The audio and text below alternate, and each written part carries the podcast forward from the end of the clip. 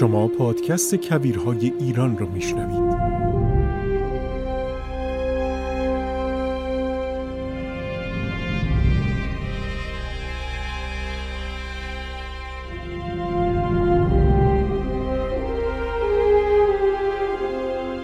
فصل اول خانشی از کتاب کویرهای ایران نوشته سون هدین.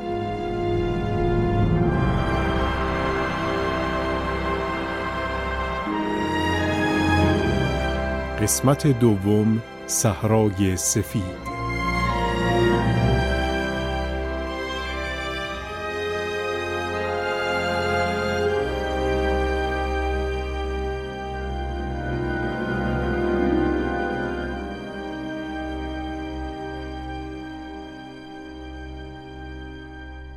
سلام به شما شنوندگان عزیز پادکست کبیرهای ایران. تو قسمت قبلی گفتیم که سون هدین این جهانگرد بسیار سخت کوش سوئدی از ساحل باتومی توی قفقاز روسیه اون زمان خودش رو رسون به ترابزون ترکیه فعلی بعدش ارزروم، بایزید، ایروان، نخجوان، جلفا، تبریز و تهران. الانم یه صبحانه مجلل کنار سرهنگ روسی زده و آماده است که به سفرش به همراه کاروان مهیا شده ادامه بده و اولین قدم رو به طرف کویرهای ایران برداره. اما قبل از اینکه به ادامه سفر بپردازیم می‌خوام یه تشکر ویژه بکنم از همه کسایی که حمایت کردن حتی از قسمت اولی که منتشر شد حمایت کردن از یک پادکست نوعی که در راه معرفی بیشتر کویرهای ایران داره ساخته میشه امیدوارم که در ادامه هم همراه من باشید من تمام تلاشم رو دارم می‌کنم تا این پادکست هم در شعن سون هدین باشه هم در شعن در واقع کبیرهای با عظمت پر رمز و راز و عجیب ایران که خیلی هم ازش قافل بودیم. به چیزایی در واقع پرداختیم توی کویرها که مایه اصلی و اون هدف اصلی یه جورایی اون راز بزرگی که توی این کویرها نهفته است نیست. امیدوارم که از دریچه نگاه هدین برسیم به ماجرای پر رمز و راز کویرهای ایران. خب بریم سراغ ادامه ماجراجویی هدین. کاروان آماده بود از تهران بدون توقف خاصی در شهرها و روستاهای حاشیه کویر از اونا بگذره تا با گذشتن از دشت کویر مرکزی ایران به نقطه‌ای در میان کویر لوت و دشت کویر برسه. به شهر یا واحی به نام تبس.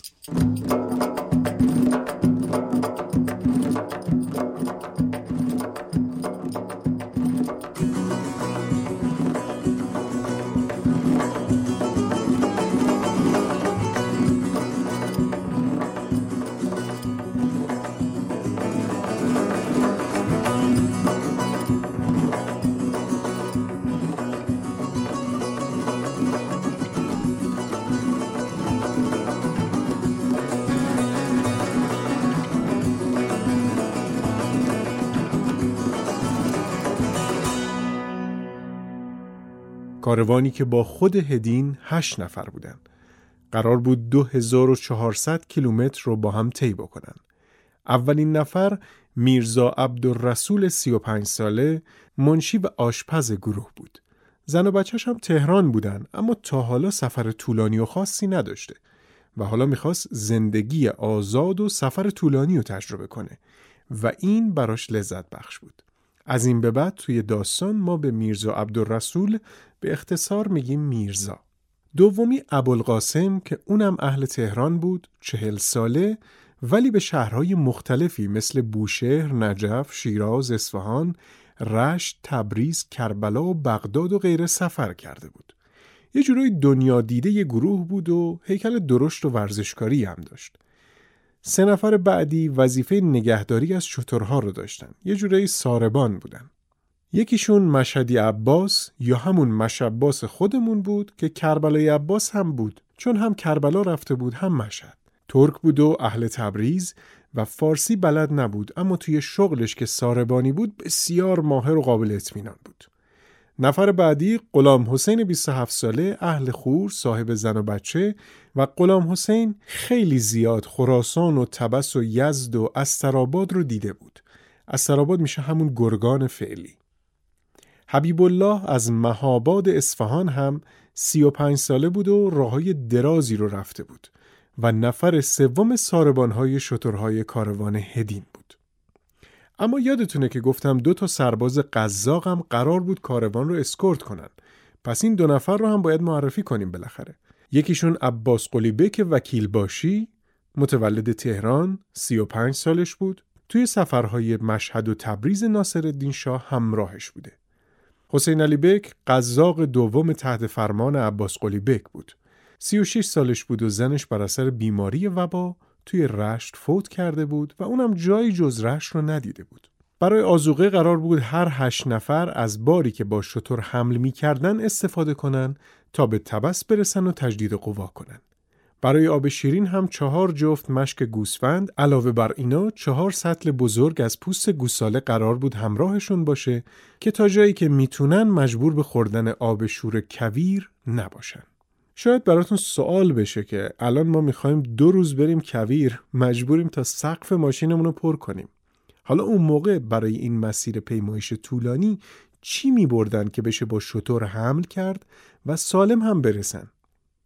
خب خوشبختانه هدین از جزئیات حدودی بار برای ما نوشته. کنسرو، مربای میوه، چای و قهوه هم خب البته اگه نباشه که نمیشه. غیر از اینا هم یه مختصری معرفی کرده که اینا همراهشون بوده. برای خودم چند پوتین گرم نمدی، یک پوستین به فرم ترکستانی، فانوس، آفتاب لگن، شمع پیه و کبریت غیر از اینها از چیزهایی به درد بخور دو تا منقل با انبر دو جوال زغال برای گرم کردن چادرها و گیراندن آتش اتراق. دیلم برای افراشتن چادر و سیخ برای درست کردن کباب روی آتش. آرد و برنج دو کیسه برداشته شد و مایحتاج دیگر از قبیل شکر، چای، ادویه، پیاز، سبزی خشک، شربت، اصل، نان و شیره در صندوقهای چرمی و کوزه هایی که روزانه مورد احتیاج بودن در خورجین جای گرفت. علاوه بر اینها خورجین های بزرگ سفر، نمد، افسار برای شترها، زنگوله مخصوص کاروان، منگوله های پشمی رنگین و آویز برای آراستن بعضی از حیوانات. جدا نمی‌دانم دیگر چه. به قول هدین با این بار سنگین از شترها انتظار بیشتر از چهار فرسخ توی روز رو نمیشه داشت و فاصله تهران تا تبس هم حدوداً 100 فرسخ تخمین زده می‌شد. البته که هرچی به مقصد نزدیک بشن خب بار شترها هم کم میشه و مسافت بیشتری رو می‌تونن برن که در مجموع پیش بینی می‌کرد حدود یک ماه فاصله تهران تا تبس طول بکشه. بعد از بررسی های زیاد و مشورت با دکتر هندوی سفارت چهارده شطور خوب و بدون نقص که بتونن این سفر سخت رو تحمل کنن به قیمت 975 تومن خریدن. به نظر هدین این مبلغ خیلی گرون بود اما پنج شطور بسیار عالی و قوی بینشون بود که هر کدومشون 100 تومن میارزید که خب با این حساب معامله خوبی بود. شب سال نو میلادی می‌رسه و جشنهای سال نو توی پایتخت قاجارها تو سفارتخونه ها و مهمانخونه ها با موسیقی های آشنا برای هدین برگزار میشه و اونم از این جشنها بی نصیب نیست. سال 1906 میلادی قرار از فردا شروع بشه و همزمان سفر هدین از تهران به کویرهای ایران. جالبه که هدین میگه که این سفر برای شناخت کویرهای ایران نبود چون قبل از من خیلی های دیگه این کار رو انجام داده بودن که اغلب روسی و انگلیسی بودن. قبل از هدین مارکوپولو ونیزی هم از حاشیه کویرهای ایران عبور کرده بود. قبل از هدین فاتحان بزرگی مثل اسکندر مقدونی هم با لشکر پرشمارشون از این مسیر عبور کرده بودند. اما الان هدین داشت به این مسیر قدم میذاشت تا خودش اونو تجربه کنه. هدین میگه روزها در تهران خیلی سریع گذشته بود و برایم گرفتاری های گوناگونی هم همراه داشت. اما در هر حال حالا همه چیزهای وقت کش را پشت سر دارم و آزادی و تنهایی در اعماق کویر در اختیارم بود. حالا جلد جدید سفرنامه هم شروع می شد.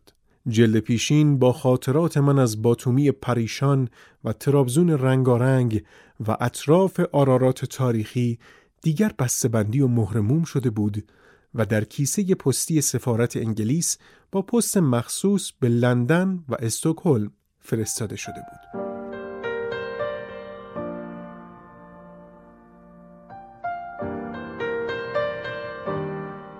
در اولین صفحه جلد جدید نوشتم اول ژانویه 1906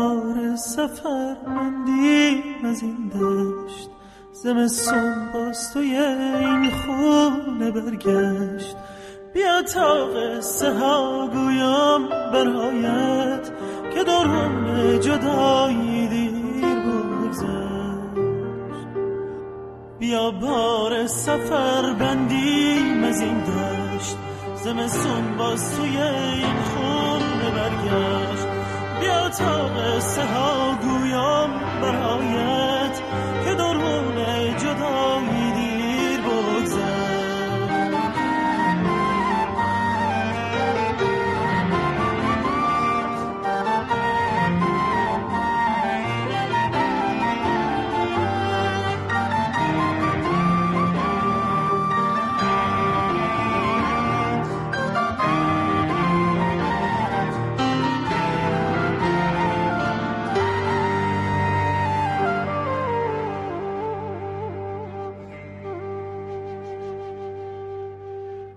هدین صبح روز اول ژانویه با کاروان حرکت می‌کنه و شب رو به فیروزآباد در ری می‌رسن.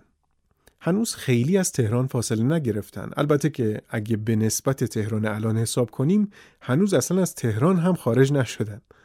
هدین اون شب به آسمون و زمین بی انتها که نگاه می‌کنه و این عظمت بی پایان رو که می‌بینه خوشحال میشه. چون خودش رو نزدیکتر به آسمون و زمین کویر بی انتها حس می‌کنه. با وجود اینکه سه سال و نیم بود که توی چادر نخوابیده بود اما اون شب راحت به خواب رفت و صبح روز بعد یعنی دوم ژانویه میرزا بیدارش می‌کنه و صبحونش رو براش میاره. هدین می‌بینه که بقیه در حال بارگیری و جمع کردن وسایل هستن چون دو ساعت زمان می‌بره آماده کردن و بار زدن شترها. هدین دمای هوا را هم اندازه می‌گیره و دماسنج حدود 6 درجه زیر صفر رو نشون میده. خیلی سرد به نظر می‌رسه. برای جایی که هنوز اونقدری توی کویر پیش نرفتی و سرمای شب کویر رو لمس نکردی. دیروز تو مسیرشون یه برف سبکی هم میبارید که خب البته تا ده صبح دیگه خبری از برفهای روی زمین هم نبود. اما بارش های زمستونی کویر جای نگرانی داشت. به خاطر سیلابه هایی که می‌تونست ایجاد بکنه یعنی که مسیرها رو لغزنده و باطلاقی بکنه. هدین با امید به اینکه اگر با چنین پدیده هایی مواجه شدن می‌تونن با عبور از های لغزنده خودشون رو نجات بدن به راه ادامه میده. هدین سمت شمال زمینه نیلی رنگ کوههای البرز و قله برفی دماوند رو می‌بینه و میگه سال 1890 به این قله صعود داشته. کاروان شطور به سرپرستی مشدی عباس حرکت کرد و هدین هم پول اتراق رو که شش تومن شده بود و پرداخت کرد و با کاروان همراه شد. از فیروزآباد فاصله می‌گیرن و خب طبق معمول به بیابون که می‌رسن وضعیت جاده به هم میریزه. حتی جاهایی که سیلاب جوبی درست کرده بود پلی نبود و باید ازش میگذشتن. چند جا هم که از روی آب یخزده گذشتن که فنر جلوی درشکه میشکنه اما تعمیرش می‌کنن و ادامه میدن. از دور در جنوب شرقی انبوه درختهای چنار و بید نشونه اینه که به ورامین نزدیک شدن.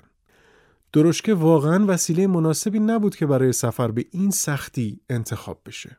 یکی از فنرهای جلوش که توی تکه یخها شکست حالا هم وقتی رسیدن به ورامین وقتی خواستن از یه خندق رد بشن هر دو فنر میشکنه و نصف میشه و خب هدین انتخاب می‌کنه ادامه مسیر رو روی شطور سفر کنه تا وسیله‌ای که تو لحظات حساس ممکنه نصف بشه کاروانسرای ورامین وضعیتی نداشت که بشه توش اتراق خوبی کرد و برای استراحت قبل از کبیر آماده شد.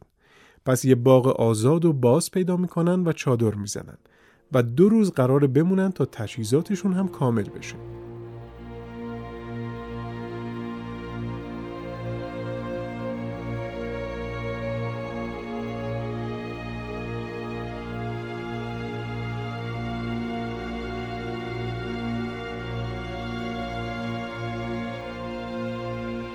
دوروبر را خرابه هایی از زمانهای بسیار دوری فرا گرفته بود.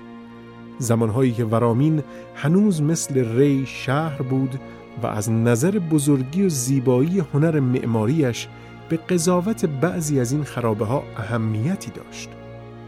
آن زمان می‌شد اینجا را شهر ورامین خواند در حالی که الان ورامین دهکده است کوچک و پراکنده. در دهکده ای که در قسمت جنوبی ورامین است و گل نامیده می شود آرامگاه امامزاده یحیی قرار دارد که کاشی های گران قیمتش را مجتهدی دزدیده است تا قنیمتش را در تهران به اروپایی ها بفروشد. ننگ یک چنین عملی برای خریدار بیشتر است تا خود دوست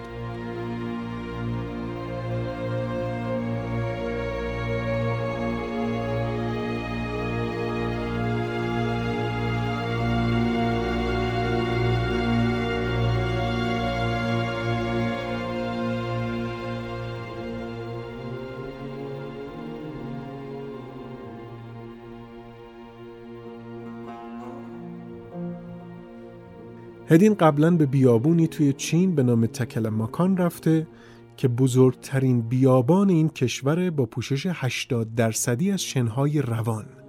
جای واقعا عجیب و جالبیه و درسهای بزرگی هم برای ما داره در مدیریت و استفاده درست از کویر.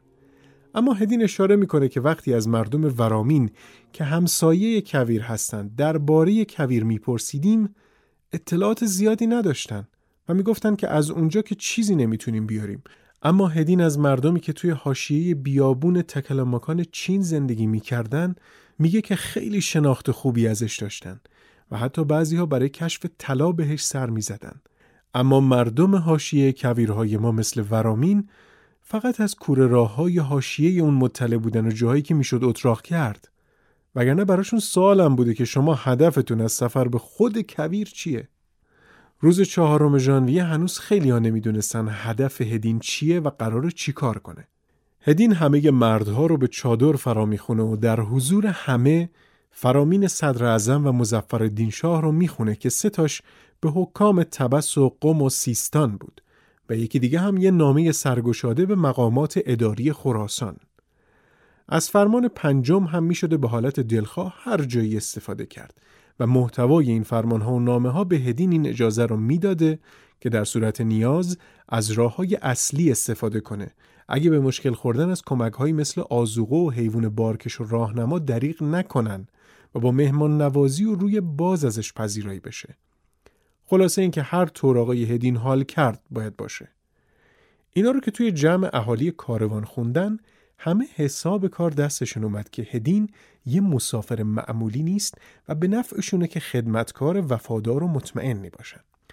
اونا می‌دونستن که مقصد سیستانه اما نمی‌دونستن که هدین قصد داره یه جاهایی از مسیرهای سخت کویری بگذره. اما هدین به اونا اطمینان میده که به هیچ وجه خطر مرگ اونا رو تهدید نمی‌کنه. حالا این وسط یه بابایی از ورامین پیدا میشه داستان ترسناک برای این بند خدا تعریف می‌کنه. میگه چهار سال پیش کاروانی از قوم راه گم کرده و سر از سیاهکوه همین منطقه در میاره و به شورابی می‌رسن و دیگه بعد از اون هیچ اثری ازشون نبوده. شترها به زمین نرم رفتن و دو تا از راهنماها یخ زدن و سه نفر هم میرن کمک بیارن و وقتی برمیگردن دیگه نجات بیفایده بوده. یعنی شطور با بارش توی روز روشن گم میشن. حالا چرا این اتفاق افتاده؟ چون به عقیده ایشون اگه تو کویر بزرگ به بارون شدیدی بخورین زمین های اطراف به قدری نرم میشه که به هیچ سمتی نمیشه رفت. و خب قاعدتا شترها و بارشون هم توی باطلاق فرو میرن. اما هدین آرومشون می‌کنه و اون شب رو به صبح میرسونن. کاروان مجلل و طولانی هدین از ورامین خارج میشه و کم کم پا به صحرای بزرگ می‌ذاره. هدین سوار بر شطوری در جلوی کاروان قطب نما و ساعت به دست مشغول رسم نقشه از مسیر به سمت کویره و سیاه کوه رو به شکل یک لکه نیلی رنگ می‌بینه. سیاه کوه هم کوهیه که کنار دریاچه نمک قومه که الان سر راه هدین و کاروانشه. توی مسیر از روستای تجره که قنات و آبادی هم داشته میگذره به قلعه نو می‌رسه و اونجا آخر روز بعد از سه فرسخ توی راه بودن اتراق قراره بکنن و چادرها رو برپا می‌کنن. توی این لحظاتی که یه طوفان تندی شروع می‌کنه به حرکت و انقدر شدید میشه که غذا خوردن، چای خوردن یا حتی دیدن رو مشکل می‌کنه. اما آخر شب که دیگه صدای صحبت مردها قطع میشه هدین در فکر و خیال بی انتهای خودش اینا رو می نویسه. در شب هولناک زمستانی این احساس را داشتم که من یهودی سرگردانی هستم که سرنوشتش این است که بدون قرار و آرام روی زمین بگردد و در خانه آرزوی بیابانها را داشته باشد و در خارج از خانه همواره نگاه های مشتاقی به افقهای میهنش بیندازد. آری تعجب می کردم که از کویر لوپ جان سالم به در برده بودم. و توانسته بودم همه توفانهای تکل مکان را تحمل کنم. حتی راه ترابزون که خاطراتش هنوز در ذهنم تازه بود به نظرم سفری می آمد به حد غیر قابل تحمل کم سرعت و مشکل.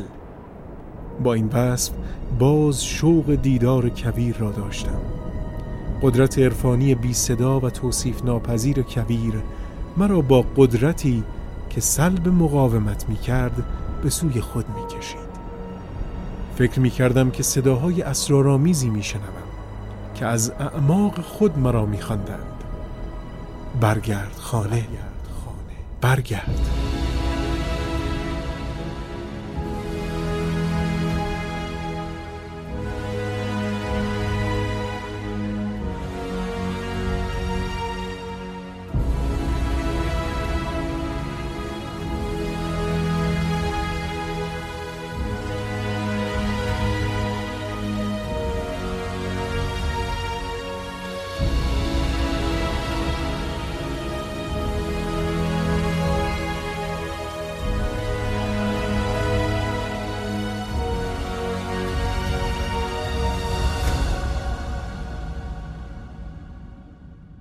وقتی هنوز کاروان هدین توی غربی ترین نقطه از کویر ایران قرار داره و همه در تعجبن از این مسیری که هدین انتخاب کرده برای رسیدن به سیستان.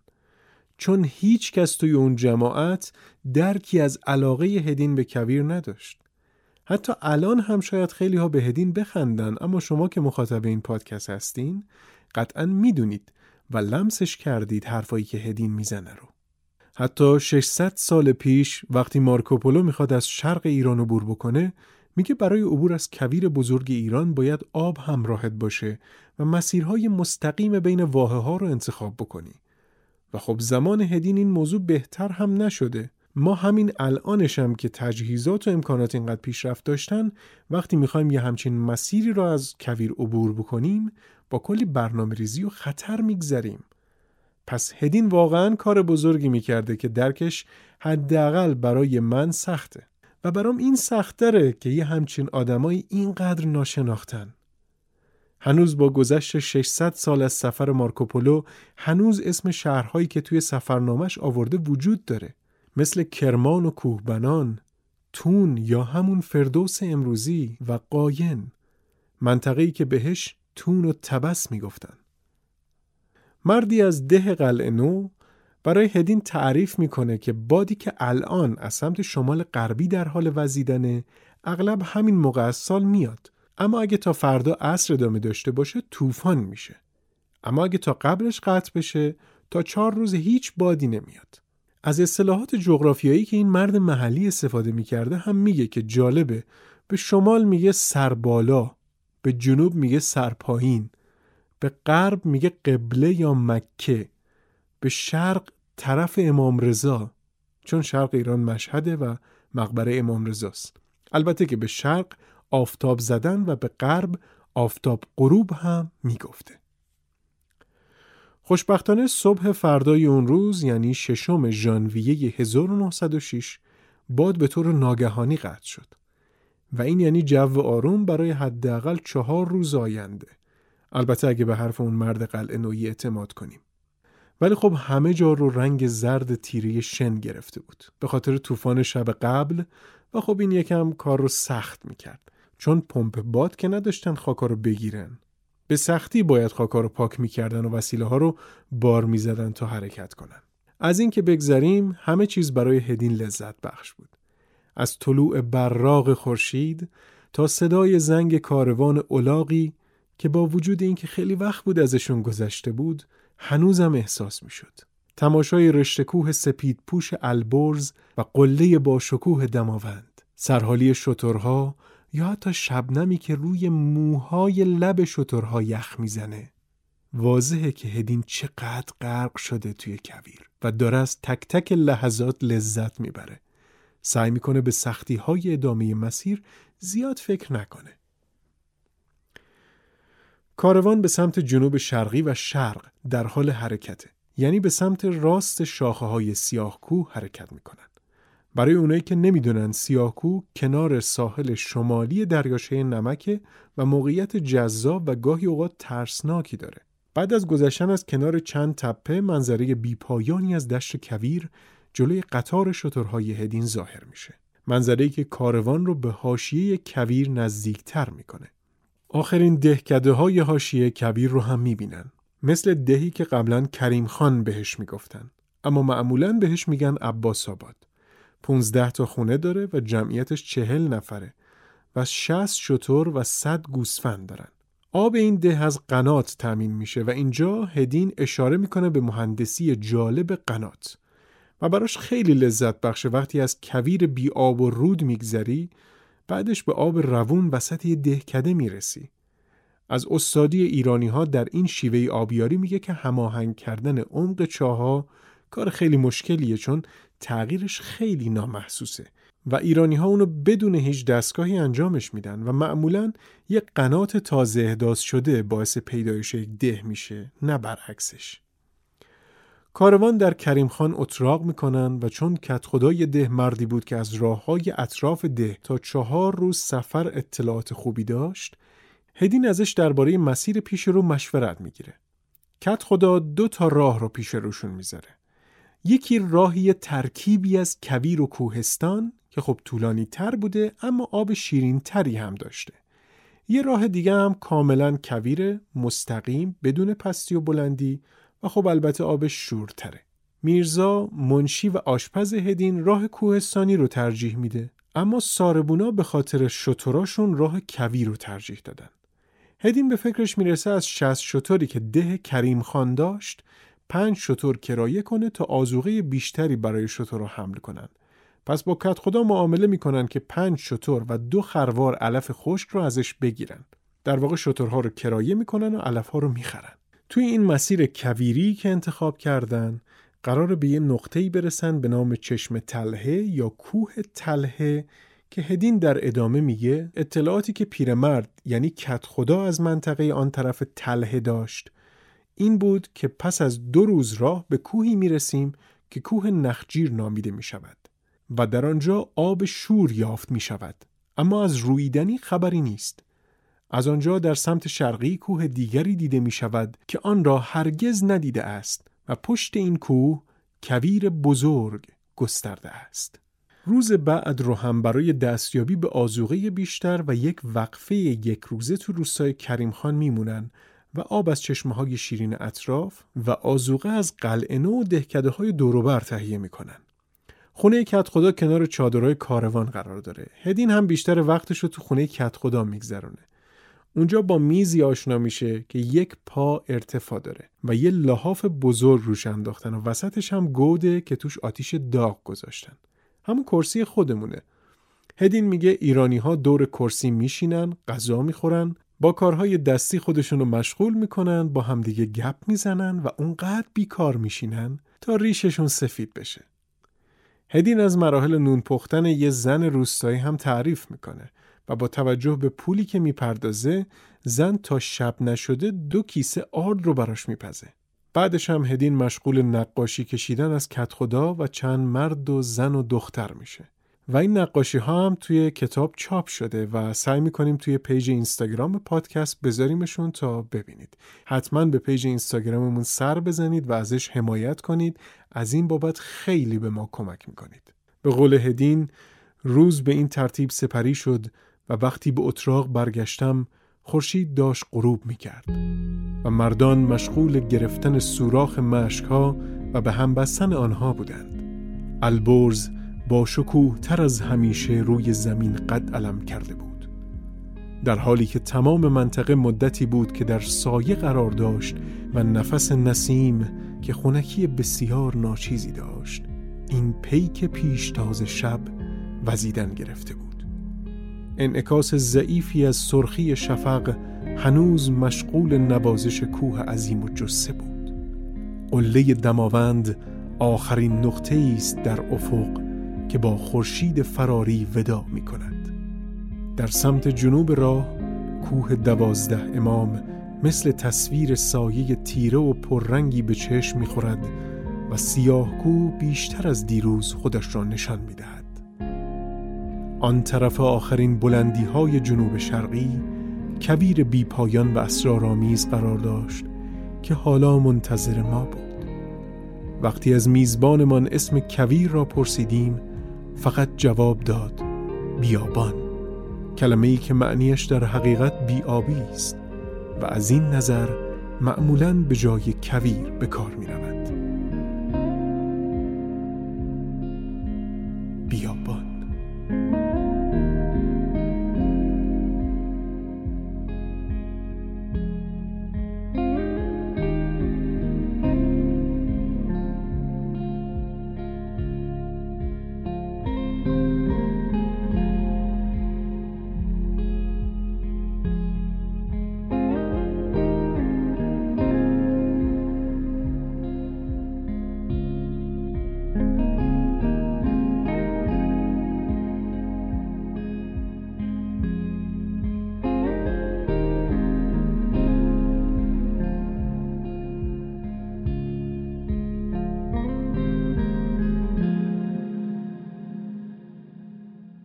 کت خدا واقعا مرد زحمتکشی بود. البته نامه های شاه و صدر اعظم هم بی تاثیر نبود که اون پیرمرد تازه نصف شب از مأموریت گیر آوردن کاه اضافی برای هدین برمیگشت و همون موقع هم می‌خواست بار رو تحویل بده و حالا شترهای هدین هشت خروار کاه اضافه داشتن. حمل این هشت خروار به هشت شتر نیاز داشت. دو شتر هم برای حمل آب ذخیره نیاز بود. پس پیرمرد ده شتر رو به مبلغ 38 تومن در اختیار هدین گذاشت. کت خدای پیر یک سگ هم برای نگهبانی از کاروان هدین تهیه کرده بود که اسمش رو هدین بعدا گذاشت نونک. صبح روز هشتم ژانویه کاروان هدین با 24 شتر از ده کریم خان دور شد و کم کم به کوه دوازده امام نزدیک شدند. از طرفی کمربندی از ابرهای تیره به شکل تهدیدآمیزی به سمتشون میاد و به زودی به رشتکوه البرز می‌رسن. امروز صبح هدین با خودش این احساس کرده بود که امروز برف میاد و الان که ساعت ده صبح اولین دونه های تگرگ به مدت کمی میباره. سمت مغرب کم کم کوههای البرز ناپدید میشه و تو سمت شرق کاروان صخره کوچیک و تنها به اسم کوه گوگرد دیده میشه.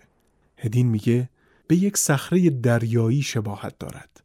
که از افق هموار دریای کبیر سر کشیده است. بله درست شنیدید.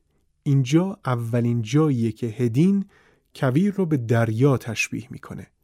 دو تا پدیده ای که خیلی از هم دورن اما از جهاتی خیلی هم به هم نزدیکن.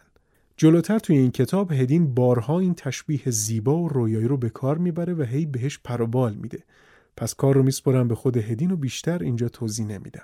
مه شدیدی دوروبرشون رو گرفته طوری که حتی سیاهکو هم دیگه دیده نمیشه. و این لحظه است که بارش برف سبکی شروع میشه. این برف نه رو زمین میشینه نه زمین رو خیس می‌کنه. اما خب شرایط که اینطوری نمیمونه و بارش شدید میشه. مه به حدی زیاده که شترهای جلوی قطار مثل اشباه بین مه گم میشن. یه جایی یکی از شترها روی زمین گلی سر می‌خوره. و سوارش هم چند دور میغلطه تا به یه طرف میفته وضعیت به نظر مناسب نمیاد.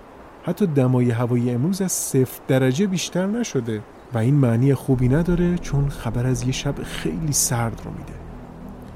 هدین ساعت یک بعد از ظهر اندازه می‌گیره و دما تقریبا دو درجه زیر صفره. ساعت دو برف دوباره شدت بیشتری. حالا منظره بیشتر به زمستان اسکاندینامی می‌خوره تا یه منظره کبیری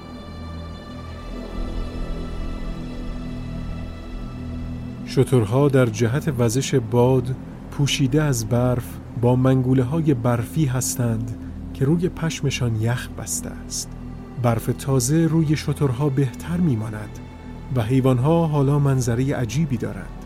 مثل قولهای سفید بر صحرای سفید و کاملا هموار. از شتر نر سیاه قندیلهای یخ به بلندی دو پا آویزان است و چون او علاوه بر این قندیلها کاملا از برف پوشیده است مثل یک شتر زمستانی واقعی به نظر می آید مثل مجسمه ای از برف و یخ.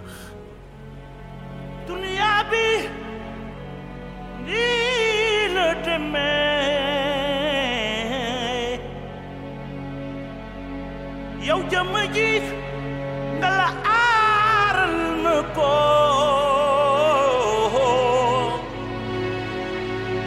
jàppal ma fii ma jàpp fee suñ ko defee du nu sonn te téyel ma fii ma téye fee ñun buñ ko defee du nu sonn day neexi lu jafe loo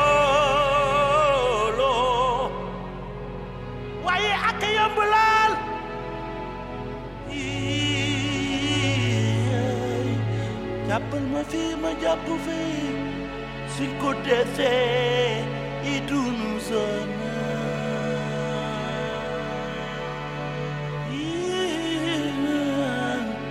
ma kaay bu ko defee dunu sonn ndax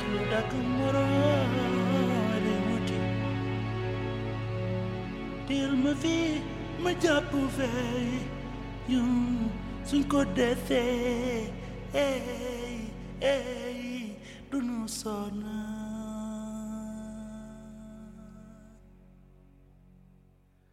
بعد از 25 کیلومتر کت خدا که قرار بود تا چشمه شور تله همراهشون باشه میگه که به اتراق اول رسیدن و اونجا چادراشون رو علم می‌کنن و آتیش درست می‌کنن تا گرم بمونن.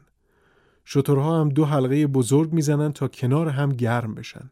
به گفته کت خدا این اولین برف امساله و بعضی اوقات به 60 یا 70 سانتی متر می‌رسه و حتی از گله های گوسفند هم کشته می‌گیره. تو این شرایط تمام رفت آمدها معمولا قطع میشه. هرچند این برف تو وقت خودش اومده بود. یعنی همیشه همین موقع از سال اینجا برف میاد.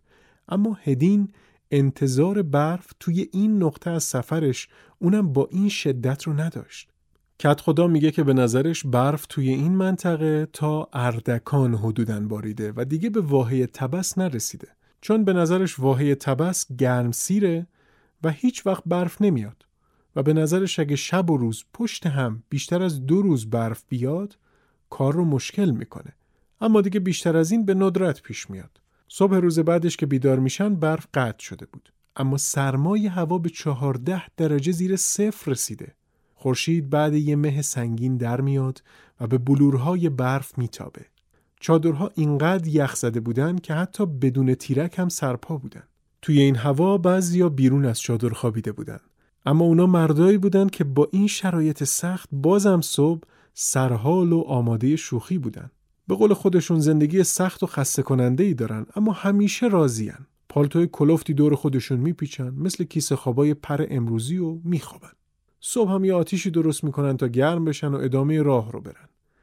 موقع حرکت چون به سمت شرق میرن خورشید به صورتشون میتابه و مثل هموم آفتاب براشون لذت بخشه. اینقدر آفتاب داغه که تشنه یه نسیمی هستن که عرق روی پیشونیشون رو خوش کنه. اما به جای نسیم اونا با کلاه خودشون رو باد می‌زنن تا عرقشون خشک بشه. واقعا عجیب این اقلیم. همین چند لحظه پیش از سرمای چهارده درجه زیر صفر گفتیم. حالا دارن عرق می‌کنن. عجب. برف کم کم داره آب میشه و حوزچه های آب کوچیکی درست میشه که آب شیرین و سردی برای نوشیدن داره. یک دسته غزال رو جلوی خودشون در حال چریدن می‌بینن. حسین علی یکی از اون دو غذاق تا میاد یکیشون رو بزنه خدا رو شک فرار می‌کنه و حسین علی موفق نمیشه. یک کمی جلو میرن و جنوب خودشون دیگه کاملا جزئیات سیاهگو رو می‌تونن ببینن. و راهی رو قطع می‌کنن که از سمنان به سمت کاشان میره و پنج فرسخش از کویر نمک یا همون دریاچه نمک قوم میگذره.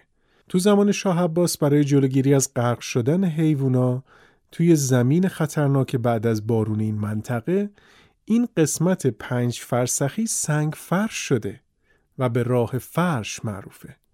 همین الان هم یه مقداری از بقایای این راه موجوده. جاده شاهی که کاروانسراهای باشکوه صفوی مثل قصر بهرام رو توی خودش جا داده. جاده تاریخی که متاسفانه با بیمهری مسئولین میراث فرهنگی و البته بیفرهنگی عدهای طبیعتگرد و نادون در حال تخریبه. فکر کنید شاه عباس 400 سال پیش با اون امکانات یه جاده سنگ فرش شده ساخته وسط کویر. بعد الان بعضیا با ماشینه به اصطلاح آفرودیشون دارن سنگهای بسیار ارزشمندش رو از بین می‌برن یا جابجا و لغو می‌کنن. آدم میمونه واقعا که چی بگه در حق و درخور اینجور آدما باشه. بگذاریم اصلا. تو نزدیکی سیاهکو و جایی که چشم تله دیده میشه اتراق می‌کنن. و روز بعد یعنی دهم ژانویه رو با یه مه صبحگاهی سنگین شروع می‌کنن و به راه میفتن و تا عصر هم هوا مهالود بوده اما بعد ساعت چهار دیگه هیچ اثری از مه نبود. اینجا یه مقداری هدین از روابط بین افراد توی کاروان صحبت می‌کنه. میگه که بعضیا حس می‌کنن که باید رئیس بقیه باشن اما فرصت این کار رو ندارن. با توجه به سفر هدین به تبت هدین این نتیجه رو می‌گیره که توی تبت حتما باید یک کاروان سالار همراه داشته باشی تا مسئول نظم بقیه باشه. اما تو ایران خود هدین کاروان باشیه و کارها هم بدون اختلاف نظر قابل توجهی تقریبا انجام میشه و تقریبا از این نظر هدین مشکلی نداره. سه روزه که شترها آب نخوردن اما تو چهرهشون هیچ اثری از تشنگی دیده نمیشه. حتی یه جایی توقف می‌کنن که از برف آب شده آبی بخورن اونا حتی زحمت نگاه کردن به این آب هم نمی‌کشن بعد از گذشتن از تپه های سرخ رنگ و نامنظم به اسم تخت عروس پارو که از خاک و شن تشکیل شده بودند به آبرفتگی پهن و بزرگی می‌رسن که تاقهایی تا ارتفاع دو متر داشته و شب رو همونجا اتراق می‌کنن. هدین هر جایی که اتراق می‌کنن مختصات دقیق از پدیده های مثل کوه و رشته کوه ها و چشمه های اطراف میده که برای کسایی که می‌خوان دقیق تر بدونن که از چه زاویه دیدی نگاه می‌کرده به اطراف می‌تونه جالب باشه. دیگه کم کم هلال ماه شوال هم توی آسمون ظاهر میشه و دیگه ماه می‌تونه صحرا رو تقریبا روشن بکنه. پس کت خدای کریم خان پیشنهاد پیمایش شبانه رو هم به هدین میده اما تا لازم نباشه هدین با میل خودش این کار انجام نمیده. فردا صبح هدین دو تا گورخر رو نزدیک اتراق می‌بینه که راهو گم کردن و به محض دیدنشون اونا به سمت جنوب شرقی فرار می‌کنن. اگه گونه گورخر ایرانی رو ندیدین حتما یه جستجوی بکنید و عکسایی که از این گونه زیبای در خطر انقراض هست رو ببینید. حدود 600 رس از این نژاد که زیرشاخه از گورخر آسیایی باقی مونده. پس بهتر راجبش بدونیم تا توجه بیشتری به این گونه در خطر بشه. بریم ادامه سفر رو با هدین پیش بریم. هدین میگه حالا دوباره سفر در جهت قلب کویر به طرف منزل دیگری شروع می شود. منطقه‌ای که در آن قرار داشتیم اول خسته کننده بود. ما به طرف جنوب شرقی در حرکتیم و وارد دهانه دره‌ای می شویم که میان یک بلندی ده متری و تپه ها قرار دارد. مثل این بود که در داخل یک تونل هستیم. بلافاصله در کنار ما خاک رس سرخ رنگ یک دستی مثل دیوار بالا رفته است و مه سنگین و قلیزی مثل یک سقف بالای سرمان قرار داشت. همان ابتدای دره آدم متوجه می شود که کمی پیشتر در اینجا یک نهر پرآب به طرف پایین سرازیر بوده است و طولی هم نکشید که به شاخه ای از دره که در آن آب تقریبا راکدی وجود داشت برخوردیم که مثل شیشه صاف و مثل یخ سرد بود. شترها نمی‌خواستند حتی یک قطره از این آب بخورند. حتی در سرحد احتیاج. در کویر هم آدم نمی توانست قبول بکند که می تواند قدرت قورت دادن این آب را داشته باشد. باز از این منطقه موزی سر آورده بودیم. دره عجیبیه که با توجه به بارش بارون خاکش تو بعضی از مناطقش سستر بوده و خب آدم هم گول می‌زنه. ساربون های ایرانی به هدین هشدار داده بودند که می‌تونه عبور از این دره خطرناک باشه. تا اینکه یه جایی پای عقب یکی از شترها تو خاک فرو میره و دیگه هدین مطمئن میشه که باید از دره خارج بشن. پس از تپه های سمت راست دره به راه خودشون به سمت قلب کویر ادامه میدن. هر چی که راجع به جهتیابی، مسیریابی، شناسایی راه همه اینا می‌دونین ممکنه توی هوای مهالود سنگین دیگه به کار نیاد یا حتی کاربلدترین راهنماها رو هم به اشتباه بندازه. یه جاهایی حتی کت خدا هم میموند که از کدوم راه باید برن که با کمک هدین و نقشه ها جهت چشم شور تله رو پیدا می‌کردن. تصور کنید که توی وضعیتی که مسیر به سختی مشخصه حتی سر قطار شترها رو توی مه به سختی تشخیص میدی اون وقت از روبروی کاروان شتر سیزده نفره دیگه با دو تا ساربان در سکوت کامل تأکید می‌کنم در سکوت کامل از کنارت با یه فاصله کمی بگذرن. موقعیت عجیبیه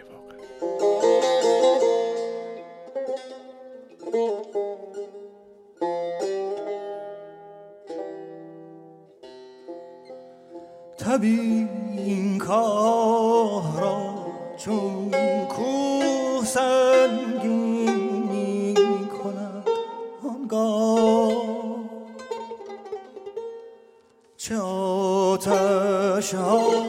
که در این کوه برپا می کنم هر شب. چه آتش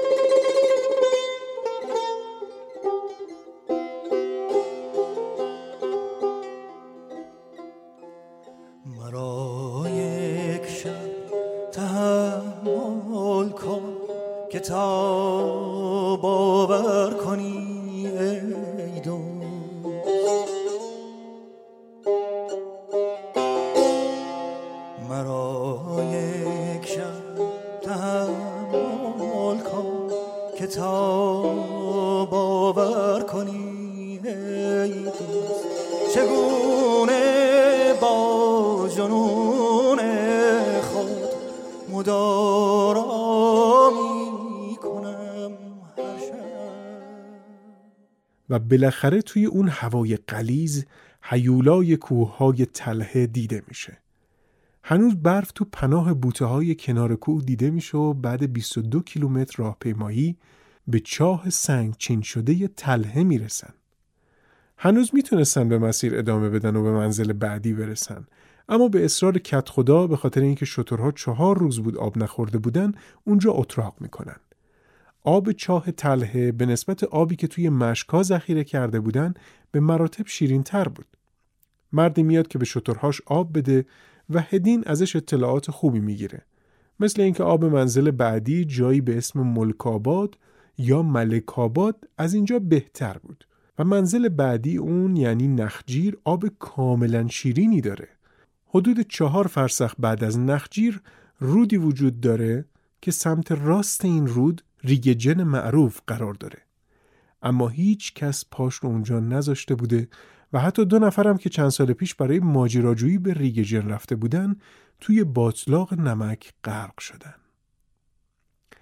هدین میگه که چوپانی که تازه سر رسیده بود خیلی دلش می‌خواست درباره سفر من و هدف آن چیزی بداند و می‌گفت این موضوع را نمی‌تواند بفهمد که آدمهایی که هنوز صاحب پنج حس خود هستند چطور با میل خود قدم به کویر می‌گذارند؟ جایی که به احتمال قوی جان آنها را خواهد گرفت و علاوه بر این جایی که ارواح خبیسه در آن خانه دارند و با بازی خود سرگرمند. او نمی‌دانست که هدف این سفر در کویرین است که بتوان با کویر با کویر نمک مرتوب و گودال عظیم مسطحش آشنا شد و دید که کویر نمک چگونه در حاشیه خود به کویر خشک و صحرای بی آب و علف تبدیل می شود. هدین تو صحبت با این چوپان خوش صحبت و خوشقریه از حقوق دریافتیش هم می‌پرسه. این چوپان برای یه مرد ثروتمند اصفهانی کار می‌کرده و شترها و گوسفندهای زیادی هم داشته این مرد. اونم از مزایای شغلش میگه که 18 تومن در سال حقوق می‌گیره علاوه بر این پول یک پالتوی نمدی و یک جفت چکمه خیلی ساده و همچنین در ماه دوازده من آرد و دو چارک کره و یک چارک روغن می‌گیره. خونه یا کلبه هم نداره چون چوپان زمستون و تابستون زیر آسمون کنار آتیش زندگی می‌کنه. هدین متوجه میشه کسایی که زیر دستش دارن کار می‌کنن توی این سفر با توجه به اینکه کارشون رو حرفه‌ای و بی‌نقص انجام میدن اما مرد شرایط سخت و خطرناک نیستن. به قول خود هدین ایرانی ها خوش اخلاق، خوش قلب و قابل تحمل هستند اما در عوض بی نهایت تنبل. اینها می‌خورند و میآشامند و میخوابند و میل ندارند که سختی بکشند. از بین هفت نفر همراهش هدین به عباس علی بیک قزاق، مشهدی عباس و غلام حسین اشاره می‌کنه که یه ذره سرشون به تنشون میارزه و تو شرایط حساس و سخت میشه روشون حساب کرد. اما هر هفت نفر خدا رو شکر اشتهای خوبی دارن و طبق رفتار اکثر ایرانی ها هنوز سماور جوش نیومده لیوانشون رو میارن وسط و چای میل می‌کنن. یعنی می‌تونیم نفس نکشیم ها ولی چای رو حتما باید بخوریم. بیشتر هم به صبحانه و شام اهمیت میدن و مفصل می‌خورن اما ناهار رو با یه قرص نونی که تیکه تیکه تقسیم می‌کنن بین همدیگه میگذرونن. ولی با همه اینا اوضاع آرومه و همه راضیان. یعنی از بازخوردی که شبا دور آتیش ازشون می‌بینه می‌فهمه که اونا چپقشون قلیونشون سماورشون و غذاشون براهه پس همه چی خوبه.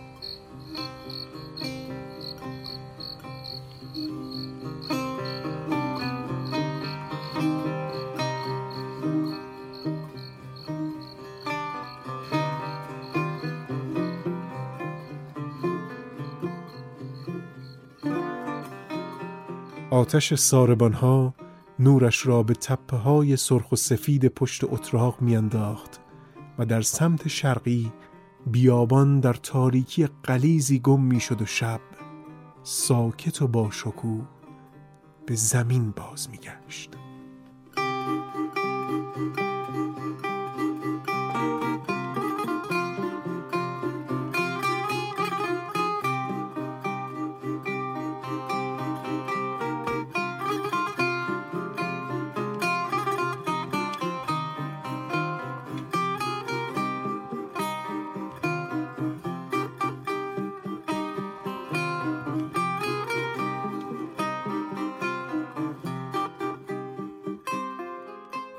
تا اینجا رسیدیم به روز 11 ژانویه سال 1906 که به نظرم برای این قسمت کافیه.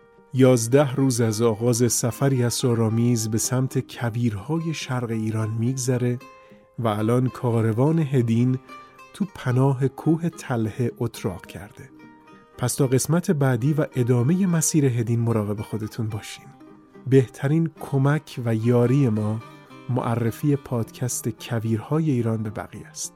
پس تا قسمت بعدی که جمعمون بزرگتر و بزرگتر بشه خدا نگهدار.